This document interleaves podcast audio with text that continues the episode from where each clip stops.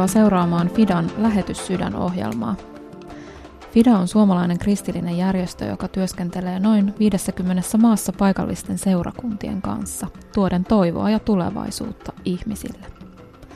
Tässä lähetyssydän ohjelmassa soitamme aina yhdelle Fidan lähetille ja kyselemme kuulumisia lähetyskentältä eri puolilta maailmaa. Minun nimeni on Kirsi Koskikujala ja toimin Fidan viestintäpäällikkönä.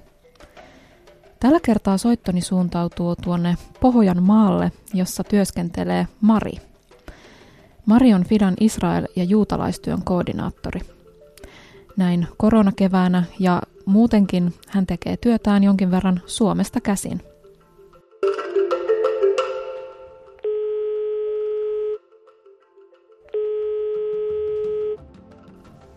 Mari. No hei Mari, täällä Kirsi soittaa Fidasta ja Radio Daystä. No niin, moikka. Mistäs päin maailmaa vastaat tähän puheluun? No vastaan ihan täältä Kauhajoelta kotitoimistostani ja aurinko paistaa ja on kesää vielä jäljellä. Miten siellä on päivä, työpäivä sujunut? Joo, ihan hyvin tässä ja hyvillä mielin ja täytyy sanoa, että on mielenkiintoisia asioita ollut tänäänkin jälleen näissä työkuvioissa. Olen ollut yhteydessä tuonne Israeliin ja vähän muihinkin maihin. Niin Mari, sinä teet Fidalla työtä juutalaisen kansan parissa ja toimintakenttääsi on erityisesti Israel. Kerrotko, että mitä, mitä kaikkea sinun työkenttääsi kuuluu? Olen tosiaan Fidan Israelin juutalaistyön koordinaattorina. Nyt alkoi yhdeksäs vuosia tähän tehtävään kuuluu hyvin, tämähän on hyvin laajakirjoinen, kertoa ja haastaa Suomen seurakuntia uskovia mukaan juutalaisen kansan pariin tehtävään työhön niin Israelissa kuin Euroopassa ja järjestää erilaisia temaattisia tapahtumia, olla yhteistyökumppaneiden kanssa yhteistyössä esimiehenä meidän läheteille. Ja etsiä vapaaehtoisille kohteita, kuten tänään viimeksi, ja kaikkia tätä tähän kuuluu ja myöskin näissä kohdemaissa sitten oloa. Mitä kaikkia kohdemaita tähän kuuluukaan, eli, eli missä kaikkialla FIDA toimii juutalaisen kansan parissa? Tällä hetkellä meillä on Israelia, sitten on Puola ja Unkari ja Espanja ja katsotaan mitä sitten tulevaisuudessa aukeaa. Ja näissä maissa meillä on myös lähettejä, eikö vaan? Kyllä. No Miten sinä aikoinaan itse sait sydämellesi kutsun tähän työhön? No mä oon uskovan kodin lapsi ja kuusivuotiaana tulin uskoon ja silloin niin muistan ensimmäisen kerran sain lähetyskutsun, mutta ei tietenkään niin, kuin niin tarkkaa kun se sitten myöhemmin, myöhemmin vähän yli kaksikymppisenä tuli ja kun kävin Israelissa ensimmäisen kerran 92 vuonna, niin kyllä Jumala hyvin selvästi sillä matkalla alkoi puhua, että sinä tulet palaamaan tänne. Ja eri raamattukoulujen ja kiel- kielikoulujen kautta sitten päädyin sinne ja, ja kyllähän se niin kuin raamattukoulussa alkoi vahvistua vielä tuo Israel-asia ja jotenkin Jumala eri, eri palvelijoidensa kautta ja sanomien kautta vahvisti sitten omaa lähetyskutsua ja niin sitä lähdettiin elämään eteenpäin ja sitten löysin itseni sieltä. Niin, sä oot asunut Israelissa. Kerrotko sinun elämästäsi siellä? Joo, eli olen ollut siellä Galilean seurulla äh, Haifassa ja Karmelvuorella siellä on asunut ja, ja ollut mukana auttamassa äh, köyhiä druusiperheitä ja tässä nyt kun mietin kokonaisuutta, niin siellähän tehdään aika laajasti äh, Fidan juutalaistyön kautta seurakuntatyötä ja on lyhytaikaisia outreach-matkoja ja kokonaisvaltaista auttamistyötä köyhien perheiden parissa, niin kyllähän se oli sitä näiden ruusiperheiden parissa. Ja ää, oikeastaan kaikki ne vuodet, mitä olin siellä, ja ruusithan puhuu arabiaa, myös hebreaa, mutta heillä on ihan oma uskontonsa, ruusiuskonto. Ja heidän pyhäkirjansa on viisauden kirja, joka on sitten vähän otteita siellä myöskin ää, Koranista ja raamatusta ja niin edelleen. Heidän parissaan on tehty perhetyötä, auttamistyötä ja siinä ohessa sitten kerrotaan heille hyviä uutisia ja, ja tätä kautta muutamia druusiperheitä, voin sanoa, että avainhenkilöitä on löytänyt Jeesuksen elämäänsä ja ovat tänä päivänä uskossa. Ja heidän parissaan on ollut ja mun sydämellä on hyvin, hyvin voimakkaasti myöskin nämä druusit ja, ja heillä, he on, heillä on oma tällainen oma kulttuurinsa ja ehkä ei niin kauhean helppoja lähestyttäviä, mutta kun sitten heistä saa ystäviä, niin sitten he todella on aitoja ystäviä. Siksi tämä on aika tällaista pitkäjännitteistä työtä heidän parissaan. Että... Niin ruusit on Israelissa hieman heikossa asemassa yhteiskunnallisesti. Voitko kertoa jotain tästä? Joo, sillä tavalla heidän joukossaan on todella pa- paljon köyhyyttä, köyhiä, mutta, mutta he ovat hyvin lojaaleja Israelin valtiolle. Heitähän on siis ehkä tuollainen 136 000 tänä päivänä Israelissa. Ja sosiaalietuuksia ei niin kovin vahvoja ole ja siksi näitä köyhimpiä perheitä sitten on tavallaan puskararion kautta etsitty ja tavoitettu ja autettu. Ja uskonto on heille hyvin tällainen voimakas osa heidän elämäänsä. Hehän odottaa Messiasta syntyväksi ja heillä yleensä miehillä on nämä pussihousut, jos olette nähneet, kuka Israelissa on käynyt, koska Messias voi heidän mukaansa syntyä vain miehelle ja siksi he pitävät tällä lailla tiukasti pulttuja kiinni, että Messias ei sitten kopsahda katuun. Mutta todellakin, joo, heidän parissa on tarvetta, on vähävaraisia ja heitä ollaan autettu. Minkälaista muuta työtä FIDA tekee Israelissa yhdessä paikallisten seurakuntien kanssa? No, siellä on ihan seurakuntatyössä, on pastoreina ja sitten on, on myöskin tällaista alkoholikuntoutuskoti, auttamistyötä, on naisten koti ja sitten on myöskin miesten koti, jota me ollaan autettu ja, ja myöskin heidän parissaan on ollut vapaaehtoisia tätä Suomesta. Ja sitten on myöskin Bible Society Jerusalemissa, jossa, jota ollaan tuettu ihan säännöllisesti. Ja heidän parissaan myöskin sitten on ollut meidän harjoittelijoita mukana. Me ollaan Mari sun kanssa paljon vuosien varrella juteltu Israelista ja tiedän, että sulla on hyvin tärkeä näky, nimittäin oot puhunut paljon siitä, miten haluat tuoda sovintoa Israelin juutalaisten ja arabien välille. Ja tämä on myös Fidan Israel-työssä tärkeä teema. Kerrotko jotain tästä näystäsi?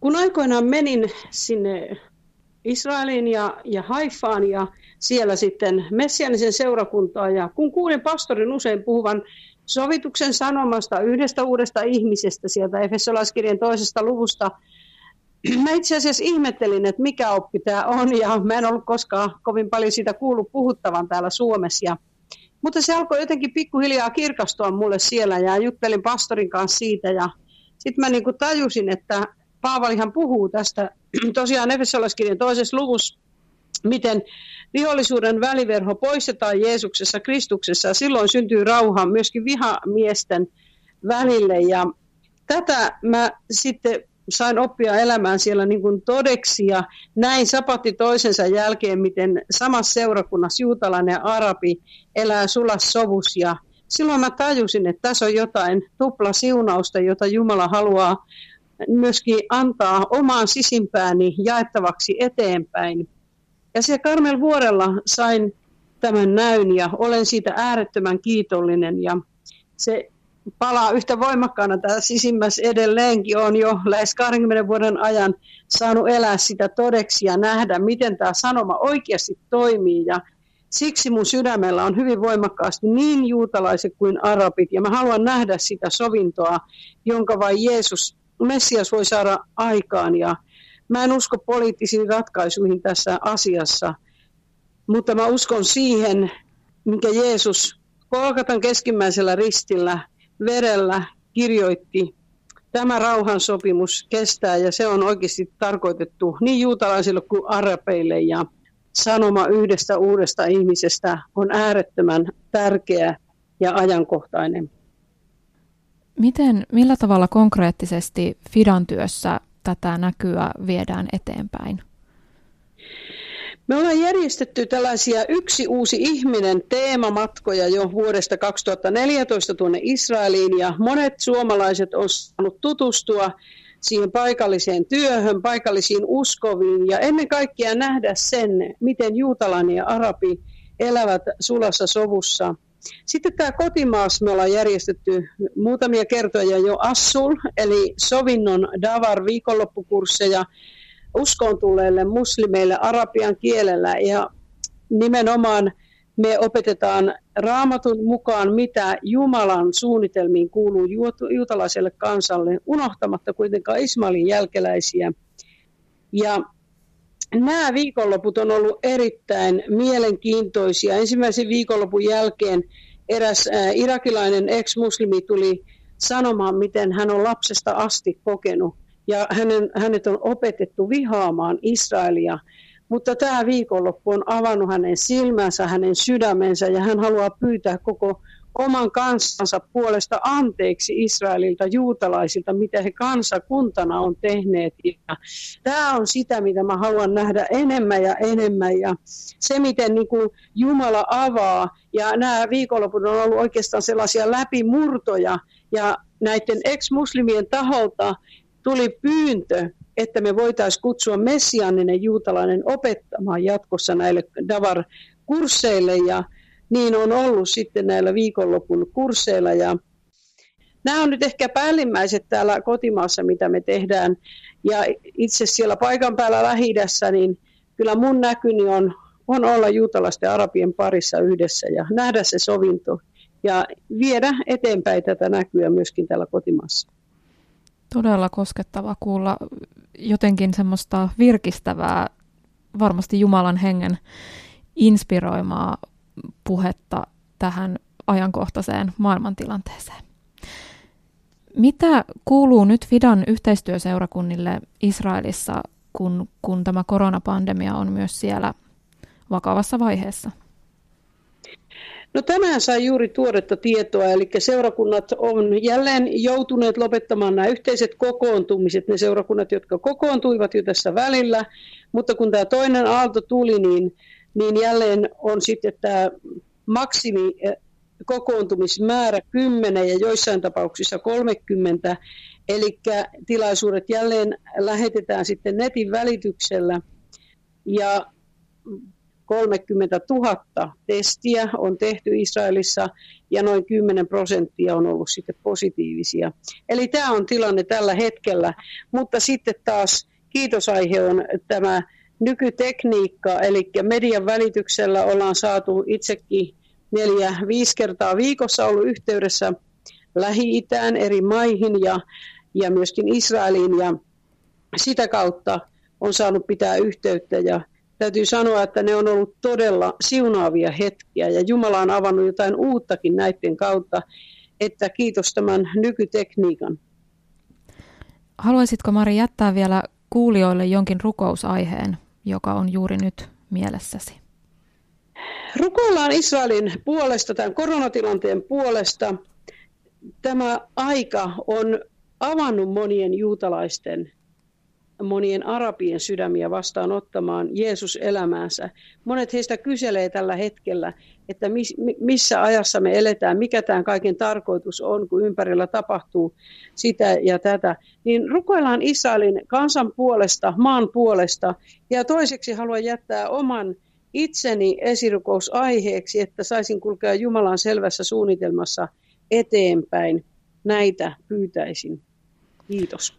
Kiitos Maria ja kiitos kun tämän hetken halusit jakaa Radio Dayn kuuntelijoiden kanssa. Toivotaan, että sieltä moni sydän syttyy tänä iltana rukoilemaan Israelin puolesta ja sinun puolestasi ja kaikkien tässä lähetyksessä esille tulleiden ihmisten puolesta.